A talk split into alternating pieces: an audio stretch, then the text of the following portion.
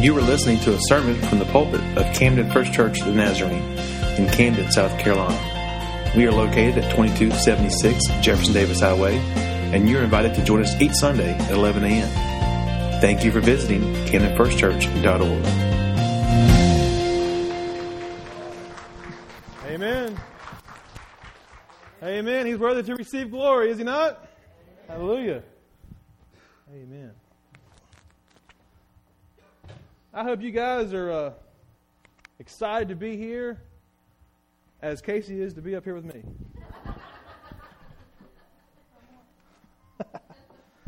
um, excuse me while we get a couple logistics here. Well, welcome to this side of the platform. What you, what you, you like that side better? Okay. Man, we're excited that you uh, you guys are here, and uh, I've been I've been looking forward uh, to this. Do you, need, you, want an iPad? Are you good? I've got something they call paper. Oh, okay. You've got Still paper. Okay, you're still using paper. All right. but uh, man, we're excited, and I hope you don't mind. Uh, I don't know if anybody's ever sat to you and preached to you, but uh, but we're just trying to. Uh, we figure we kind of get the effect of uh, of Casey and I maybe um, having a, conversation uh, at the dinner table or at the bistro table, and uh, but uh, we, man, we're we're excited. Uh, when I when I set out to to, to want to do a, uh, a a marriage uh, uh, sermon series, it was I thought it inadequate. I thought it inappropriate to to to do it without the help of of my spouse.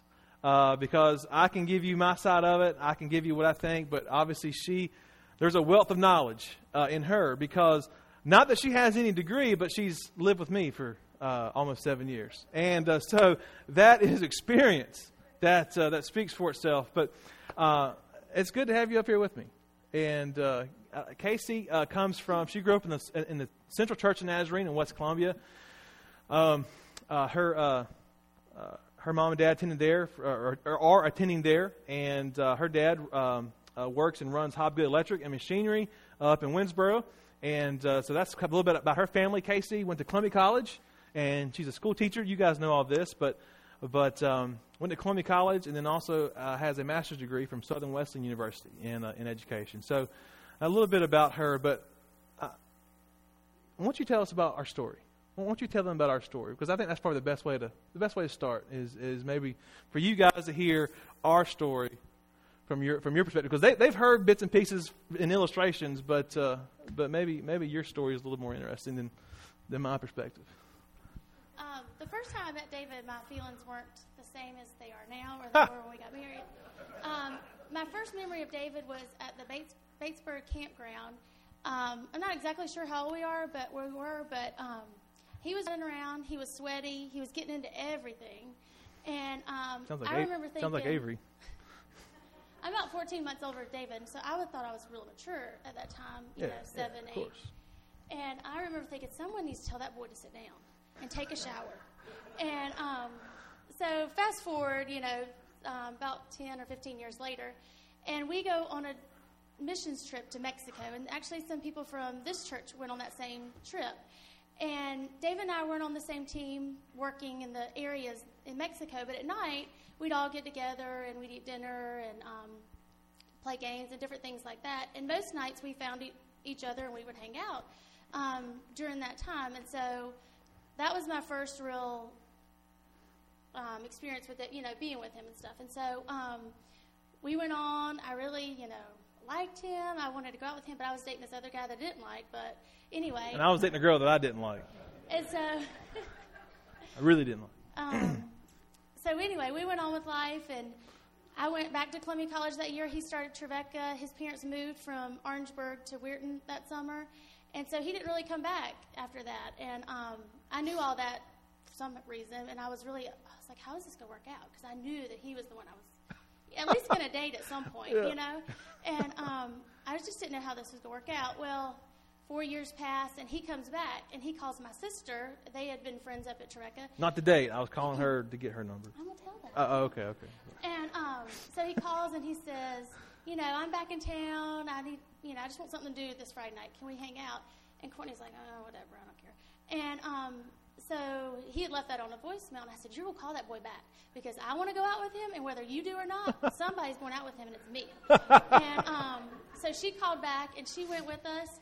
And um, I don't know if she said two words that whole night. I don't. I mean, I don't know what she did. Um, but she went around with us. We went out, and then that was the summer of 2004, and we started dating. And then 2005, he proposed, and we got married in 2006. Yes. Yes, that's our story. That's man, that's the short version. I like it. I like it. But uh, yeah, I, I, you, you said that she she didn't, do a she didn't do a lot of talking either. I I did all the talking. Uh, if you can imagine Can't that. If you can imagine that. But speaking of talking, uh, th- this morning we're, we're going to we're going to talk a little about uh, the various kinds of, of communication breakdowns that can occur in a marriage, and um, and and we've all been there. We've all we've all experienced maybe uh, miscues or or communication breakdowns, or I thought you said this, but uh, but I really said this, or I thought you meant this, or you didn't say anything, but you should have read my mind to know that I would have said that if I would have verbalized my feelings. Uh, so we, we've all we've all been there, and, and so we've all had these these times of, of maybe uh, miscommunicating. And so th- this morning we're looking at w- what is communication one on one, and I think Casey can explain early on in our marriage uh, the how how we missed we, we miscommunicated some uh, some expectations. Uh, well, before we got married, David was looking for a job um, here, and so he found a job at the Y. And he was over all the sports activities for, um, for that area. And so he was gone every Saturday, all day, and um, during basketball season, um, from like 8 o'clock in the morning till 11 o'clock at night on Tuesdays and Thursdays, and um, a couple other nights throughout the week. Um, and so when we were dating, you know, we would go out Friday, Saturday nights, like a lot of couples, and Sundays we'd go to church. And so we were spending the average amount of time that couples who date spend together. So life was good. Well, then we got engaged, and I spent my Saturday mornings planning a wedding and getting things ready for the house that we were building and moving into, and life was still good. And so, and then we got married, and we come back from our honeymoon, and David goes to work on Saturday. And where are you going? He's like, well, I have to go to work. You know, I still have that same job that I had, you know, before we got married. And basketball season rolled around, and Tuesday nights and Thursday nights he was gone, and I was going to bed before he even got home. And I was, you know, it wasn't the same. I didn't have all those things to do that I had to do before. And so I would just, I started to get upset and wonder, well, how are we going to have a marriage if you're never here? And it wasn't that he wasn't there. It- In my mind, though, I was just over exaggerating it. He was there. Um, he just wasn't there as much as I wanted him to be there. Um, and so that was one of the first, um, from day one, I think, times that we just kind of miscommunicated expectations. Yeah, and c- communication breakdowns happen a lot. And, and, and the thing is, it, it, breakdowns, if gone unchecked, can can have serious ramifications. If if there if there is a communication breakdown, and and you as a, as a, as a couple uh, do not address it, then it, it, it what it does it begins to just kind of callous over. It just kind of hardens, and, and, then before you know it, you've uh, maybe two or three years have gone by, and then it just seems to maybe all of a sudden just kind of explode uh, in your in your face. I'm, I'm reminded of a story in the Bible, story of Esther, and I'm going to I'm just going to kind of highlight it for you, but you can turn to the book of Esther if you if you want to. But Esther's in the Old Testament. Esther was was a Jewish girl, and, and through a through a series of events, this Jewish girl she became queen of Persia because at the time the Persia the Persian government the Persian king had had the Jewish uh, people in, in, in exile, and, and the story begins with. Um, with the, with the Persian king, uh, King uh, Ahasuerus, and, and he became he had some kind of he kind of had some some in, inferiority complex, I think, because he was obsessed with having these great banquets. He was obsessed with with having uh, these uh, these these e- elaborate celebrations to, to show his power. And so one night he was having a big party, and his current king, uh, queen, uh, Queen uh, Vashti, she, she he wanted her to parade out in front of the whole party, and so so he could show off her beauty. Well, she refused. She refused, and uh, she said, "I'm not going to do that." Husbands, you've been there before. You ask your wife to do something, "I ain't going to do that."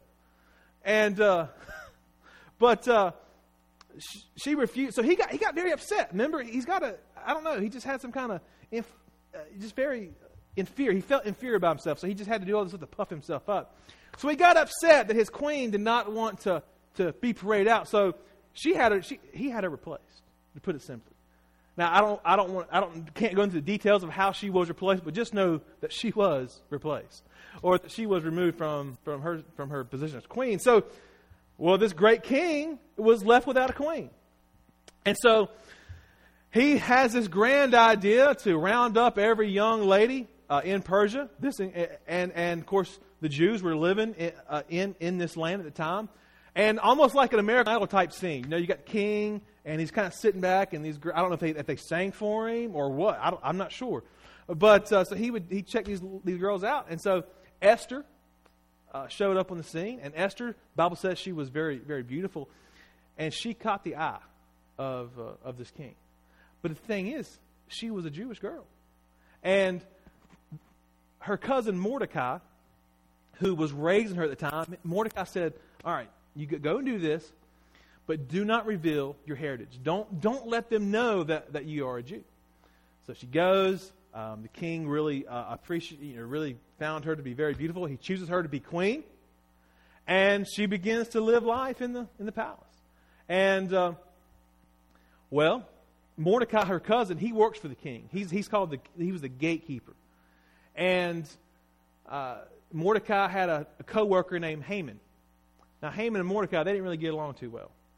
Through a turn of events, Haman uh, is promoted to second in command. He's over all of all, all of the king's staff. He kind of becomes the king's uh, second, uh, second or first man, right hand man. And Haman had this great idea that that all the king's workers should bow to him, and he got the king to sign off on this.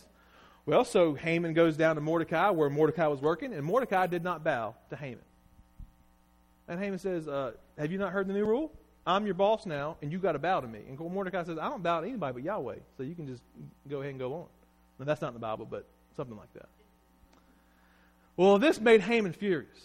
So he devised this plan that all the Jews should be killed. He, he, he kind of he kind of finagled his way to, to get the king to sign off on this decree that, that all the Jews throughout all Persia should be, should be killed. Mordecai gets word of this, and he, he finds Esther. He, he secretly goes to Esther. He, he says, Do you know what your king has signed off on?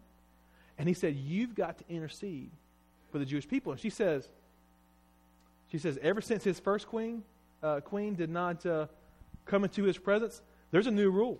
If you're not summoned to the king's presence, then you cannot go before the king. Even me as queen. And it's, it's in Scripture. It's uh, uh, chapter 3, verse 11, she says, she says, Even I myself have not been called to the king in 30 days. That kind of struck me. She hadn't talked to the king in 30 days. This, this person who they are trying to develop this relationship now has had not spoken to him in, in 30 days. Well, the more the end of the story goes, Esther presents herself to the king. He shows favor in her. He uh, instead of uh, instead of rejecting her presence, he welcomes it, and he, she is able to make him aware of what Haman has done, and, and, and the Jews are saved. And most pastors would use this story to talk about being, in, being at the right place in God's timing, and, and that's all good. But this struck me. Have not, I have not spoken to the king in 30 days. This, this, this communication breakdown that, that occurred here just really, really struck me. And, and, the more that you dissect the story, you more the more you see these communication breakdowns that happen with uh, with this king. For us today, we're going we're going to look at that. We're going to use that as a springboard to, to, to get where we need to be.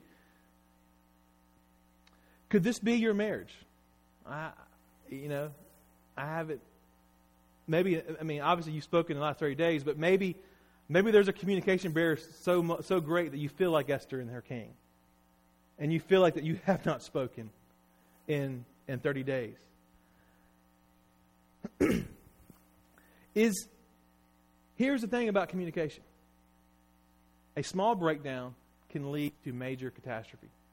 A very, very minute details as they pile up and they pile up. It, it, it, it, can, be, it can begin to, to cause great stress in a communication. It's, it's almost like a snowball. It starts small, and as, as it continues to roll, it just gets larger and larger. And, and see, for our marriage, this is, what, this, is what, this is what we're concerned about. Is if we're not talking, if we're not communicating. And we're going to talk about here maybe the reasons why we do not communicate. What is communication? What is communication? Perhaps the best way to understand communication is, is, is to describe what bad communication is. Guys, bad communication is when your wife's speaking to you and you continue to watch Sports Center and look at the TV while she is trying to communicate with you. Just, just didn't know if you knew that. That, Or that, laptop. or, or laptop. Yeah, who does that? Uh, Just an idea. just, just an idea. Guys, that's, that's bad communication. Ladies, when you ask your husband a question, and before he can answer, you begin to tell him all the reasons why he is wrong, that's bad communication. Uh, you know, not giving him a chance to, to respond. Just didn't know if, if you realize that. Guys, sometimes to protect our wife, maybe, uh, maybe, and I'm guilty of this, maybe we're not so forthcoming with all the details of a situation. That's bad communication. Guys, let's let's let's be let's be more more. That's probably something I've, I've learned a lot, right? Yeah, she she just shakes her head. That's and that's all that needs to be said about that. Uh, these are these are opposites of what good communication is. Good communication consists of giving full attention. It consists of hearing. It consists of of honesty. Honest communication. The apostle Paul reminded the Ephesian church to to, uh, to to speak the truth in love. I think that's there on, your on, on your outline. That that, that Ephesians uh, that Ephesians four fifteen. To speak the truth in love. Let, let's look at this word truth, and we'll get to love in a little bit. As couples, we need to be honest in two areas. We need to be honest with our emotions, and we need to be honest with the facts. And we were talking about this, and I kind of feel like in most marriages, there's one individual who's the more outgoing one, and then the more reserved one. And probably all of you in the room can guess which role we play. She's, and, she's out very out. She's outgoing one. and I think for those of us that might be on the reserve side of the relationship, I think a lot of times it might we might be the ones that struggle with this emotional honesty. Like it's harder for us to be more emotional honest than the other person, perhaps. Yes. Eh, people who are emotionally honest are, are not scared to tell their true feelings. And, and uh, again, this is not this is not reserved for, for a male or female, but any, both genders play in this in this role of, of, of struggling to be emotional emotionally honest. And some of you out there, man, you guys are just fine with telling your feelings, and uh, and you, you got that down. It is when we share our true emotions to our spouse that, that, that it's easier to resolve. It's easier to find ways to resolve the issues or maybe even avoid issues. It's easier to find, uh, to find solution when we are honest about how we're feeling, when we're honest about, uh, about our, our emotions. Emotional honesty will help foster intimacy between you and your spouse. And uh, Casey illustrates this very well uh, our marriage about One example of this for me was when we first got married.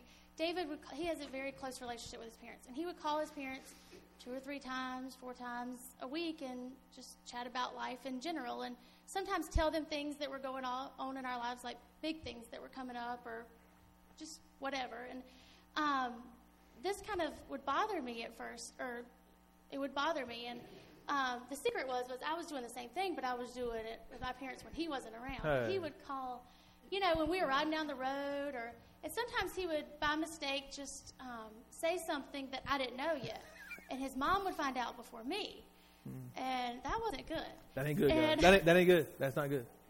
I want your mom to find out before you what.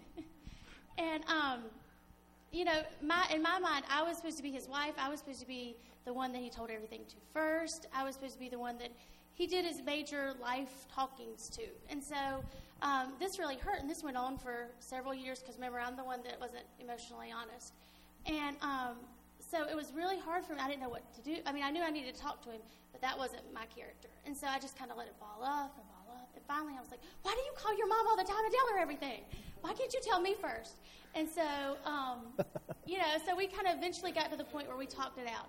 And so now um, David understood that, and now things are different. And um, I've been trained. I'm just kidding. Don't put it like I'm a trainer or something. You know. That's a joke.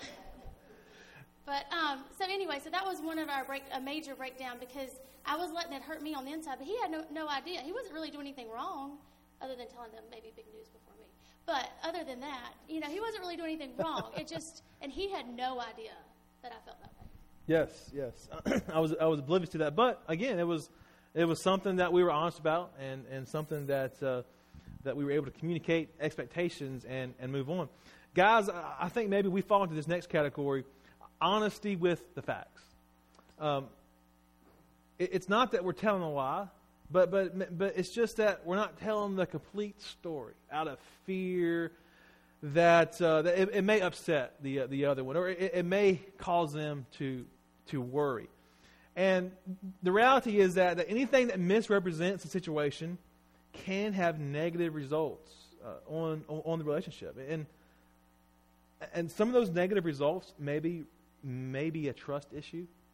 Uh, you may find that your spouse has issues trusting uh, uh you uh, in, in some areas, and it's hard to draw close to someone if they can't trust you.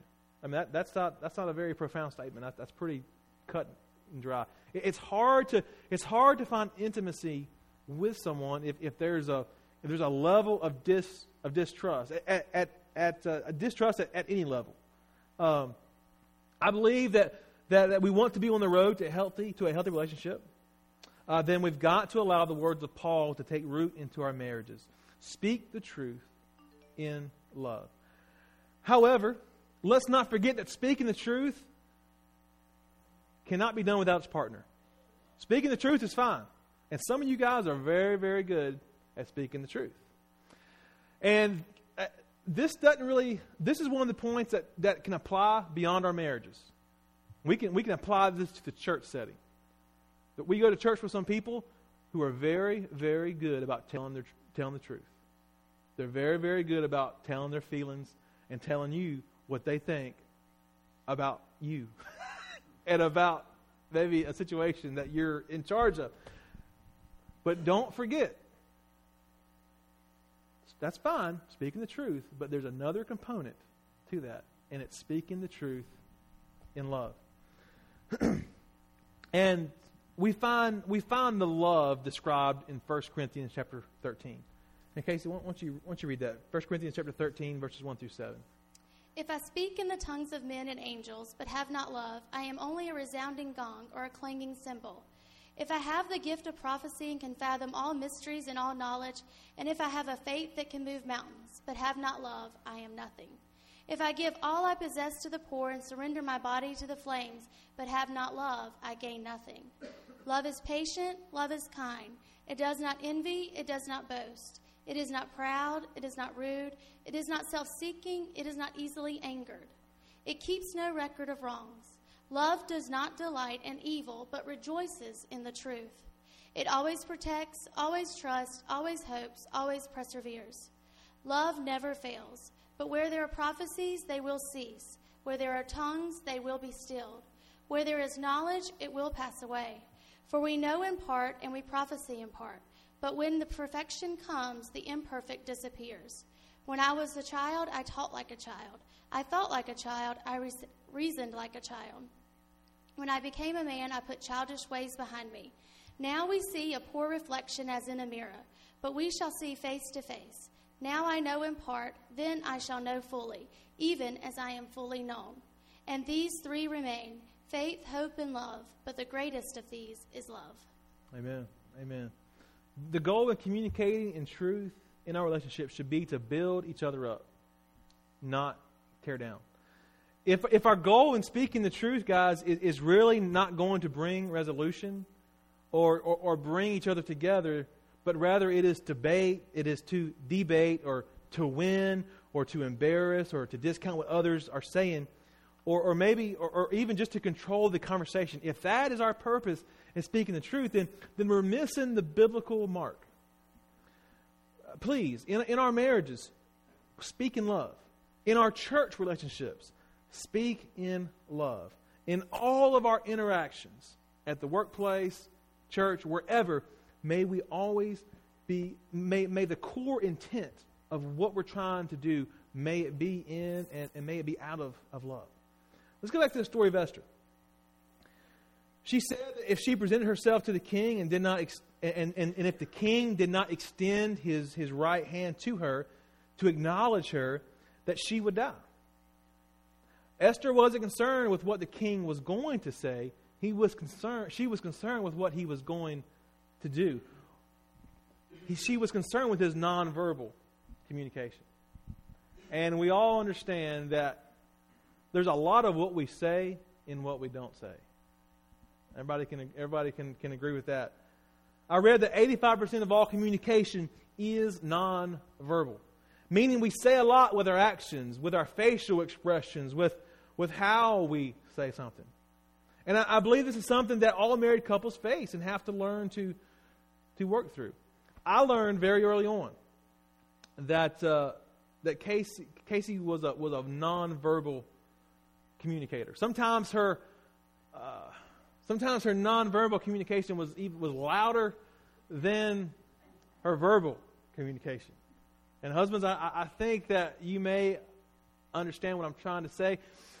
There were times when I could walk into a house or to the house and nothing be said, but I could sense that something was not right. I, I could, I, I, could, I could sense that, that something was not right, and it's like, I'd say, Casey, are you, you okay? I'm fine. No, you're not. and so, so for us, it was, I think both of us had, had to learn to, uh, to communicate in that because just that, that, that was just her character, you know, was, was to, if there was ever something that needed resolution, I was ready to, I was ready to resolve it then. You know, why? You know, I, I tell it all the time. I say, Casey, we're, we're, wasting our marriage being mad at each other. Let's just, you know, I messed up. Let's get through it and let's move on and be happy. And uh, ladies, you, you all understand that uh, it doesn't work like that, does it? It does not work like that. And, and, and guys, we're just like, you know what? Let's just move on. That's, there's no use in wasting time being upset with one another. And, and, and so that was something that, that's, uh, that, that we had to we had to work through. There's a lot in what we don't say. Sometimes to tell, I, I told on her, I'm going to tell on me. There are a few times when, when Casey will ask me to do something and I won't respond to her, not out of anger, but maybe out of just ADD of uh, forgetting to respond to her or thinking that I had responded to her, but I really, really didn't. And it could be something along the lines of, um, you know, cleaning off the patio where the leaves have blown on. And, and I heard her make that loving request. And the next day, she says, Did you clean those leaves? I'm like, Yeah, you, I, you've already asked me this. And she'll say, Well, you did not respond to that. And so I was not sure that the message had been received because, one, you did not respond, and two, there's still leaves on the patio from where the wind blew, blew them on there. Feedback is important. Feedback is an important part of, of communication. If we're not giving our spouse feedback, then it's hard to, to tell if the message has been sent. Most of us give feedback through a nod or, or a nod of the head or maybe the rolling of the eyes. But effective feedback is verbal. Effective feedback is verbal. I had to learn this when I came into Casey's family. Casey comes from uh, she comes from a, a line of nonverbal communicators. And I come from a line of, of, people who run their mouth. And, uh, and so I had to get used to not getting feedback. You know, we, would be at the house, or dad would be watching TV, or mom would be in there, and she'd be in there, and I'd make comment about something that went across the news. You know, like, can you guys believe that that politician's doing that? And silence. I'd look over at her, and her dad just you know, nodding his head. I'm like, uh, okay, well, so okay, whatever. And, and so I, I, got used, or or the uh, the uh, the uh, the infamous, where do you want? Where do you guys want to go eat? You know, where do you guys want to go eat? And all of them just just be silent. You know, I'm like, well, we're going to eat, right? We've worked through that. Now he just picks everywhere. Yeah, no, I just tell our family, hey, we're going. This is where we're going. So, guys, feedback. Feedback is is critical feedback confirms the message has been received. Uh, it also asks questions to clarify, to make sure the message has been received properly. Because sometimes the message is received, but whether or not it's received properly is another story. You know, sometimes you say one thing, but they heard a whole other thing. That and that that's that's not just within marriage. That, that's that's in every every relationship. Communication feedback may, may help us avoid the various uh, conflicts that arise in all relationships because good feedback allows both parties to understand what is being communicated. Communication is two way. Communication is, is two way. We've, uh, we've really just scratched the surface this morning. But, but before we, we, we end, uh, uh, allow me to, to offer a few suggestions. Can I say this? Let's wrap it up. He says that every Sunday, and I Oh. always. Okay. I finally get to say it, you know. What's that? Say it again. Let's wrap this Let's up. let's wrap this up. Yes. You guys are blessed with a uh, with a predictable pastor. we must deal with conflict, guys. We, we've we've got to deal with conflict. Just because you have conflict in your marriage doesn't mean that something is wrong or that your marriage is falling apart. It doesn't matter how much you love each other. There will be times when you do something or say something or you don't do something or don't say something that will cause hurt, that will cause frustration, that will cause disappointment. But see, when conflict is avoided, then our feelings they stay, they stay bottled up. And when they and when, when they remain bottled up, things turn negative very quickly. Couples have two choices with negative feelings. Deal with them or don't deal with them. However, not dealing with them will lead to strains in our marital relationship. Avoiding conflict has a way of building a wall between you and your spouse. And building walls between you and your spouse is not God's vision of marriage. I mean, we saw that last week in the Genesis account of Genesis 1 and 2. You know, God intended for male and female to be together, to be, to be one flesh. And you cannot be one flesh if there's a wall. Dealing with conflict provides the possibility for resolution, but getting to resolution may be difficult. It's, it's tough. It's tough getting to, to, to, to, resolution. Dealing with conflict is certainly a tough choice, but in the end, the results are, are much better than us just avoiding it altogether. Perhaps you've tried talking things out. Perhaps, and, and perhaps it hasn't worked. Perhaps you've tried other methods. And if you're still, if you're still kind of building walls, then, then it could be that, that there is, is further help that, uh, that, you need to, that, you need to see, that you need to seek. But I can tell you this when you find resolution, you will find emotional intimacy, you will find stability, and you will find growth. When you tear down walls, you deal with conflict, and you begin to build that relationship with that partner. You understand that we talked about this some in, in our in our Sunday school class. That there's a time where you fall in love and it's all man, it's great, and you know you'll I mean you'll drive 40 miles one way to go see somebody five times a week, and um, there's a time where you'll do that, but that's not so much love. Love is when you see the person's inconsistencies and you still choose to love them. Love is when you see someone for who they really are. When you see him in sickness and in health. When you see him in poor and in rich times. And you say, I love you. That that is love. That that is love. And then lastly, we must never fail to share.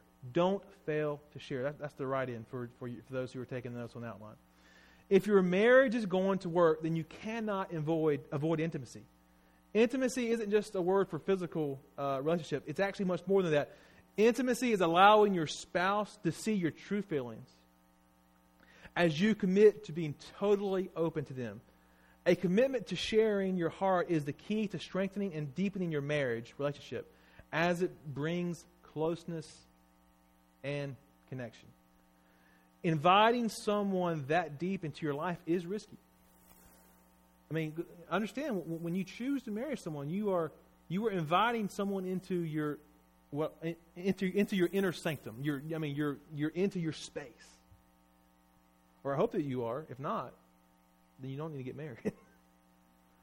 but that's what joining one. That's, that's what it, that's what it is. And so we've got to be open to that, and that's risky. But the re, the rewards that come from that are so great. And this is why marriage is not to be entered, in, in, entered into lightly. Anybody who comes to me and says, "I want to get married," if you will you marry us? I mean, I tell them flat out, you know, there's there's there's counseling that we've got to do. You know, we've got to make sure that this is, oh, but we love each other. No, you don't. You think that person is great, and that's and they are great. But you're not going to find out what love is until about six months in to your marriage. And everybody married, shake your head, saying, "Yeah, yeah, yeah." I mean, I've all, I've always believed this. You don't fall in love till after you get married. I mean, really fall in love. I mean, and I, I thought I loved Casey when we were dating, but I love her now more, more than ever, and it's because of of working through things. It's because of, despite my inconsistencies, despite her inconsistencies, we've decided that hey, this is this is what God has joined together, and what God has joined together, let no man put us under. So, whether you and your spouse are confronting issues of great importance or just sharing your vision for the future, remember that God is with you and that the risk of communicating honestly and completely with your mate is well worth the effort. Would you stand with me? I really appreciate you guys allowing us to do this. I know that it's a little bit different than, uh, than what you've been used to, but guys, I firmly believe I firmly believe that, that if we can have strong marriages, if we can have strong relationships, that that, that, that is the key to that's the key to the to success in the church. Is not only marriages being healthy, but just relationships in general. And so I hope that you've taken what's been said the last two weeks, and if you're not married, that's fine. Apply these to those in whom in whom you come in contact with. Those of us who do have a spouse. Deal with the conflict Share who you are. You, in marriage, you have invited that person into your innermost sanctum. Be the one flesh that you committed to be. Let's pray. Father, we thank you for those who are gathered here. And Lord, I, I, I pray a blessing on, on all relationships, uh, whether it be just friendships or dating relationships or or engagements, marital relationships, whether we've been married a year or we've been married 62 years. There is always room to share. There is always a, a need to, to, to be open to one another. Father, the, the prince of evil is fighting this. The, Satan understands that, that, he, that he has a foothold in people's lives through their marriages.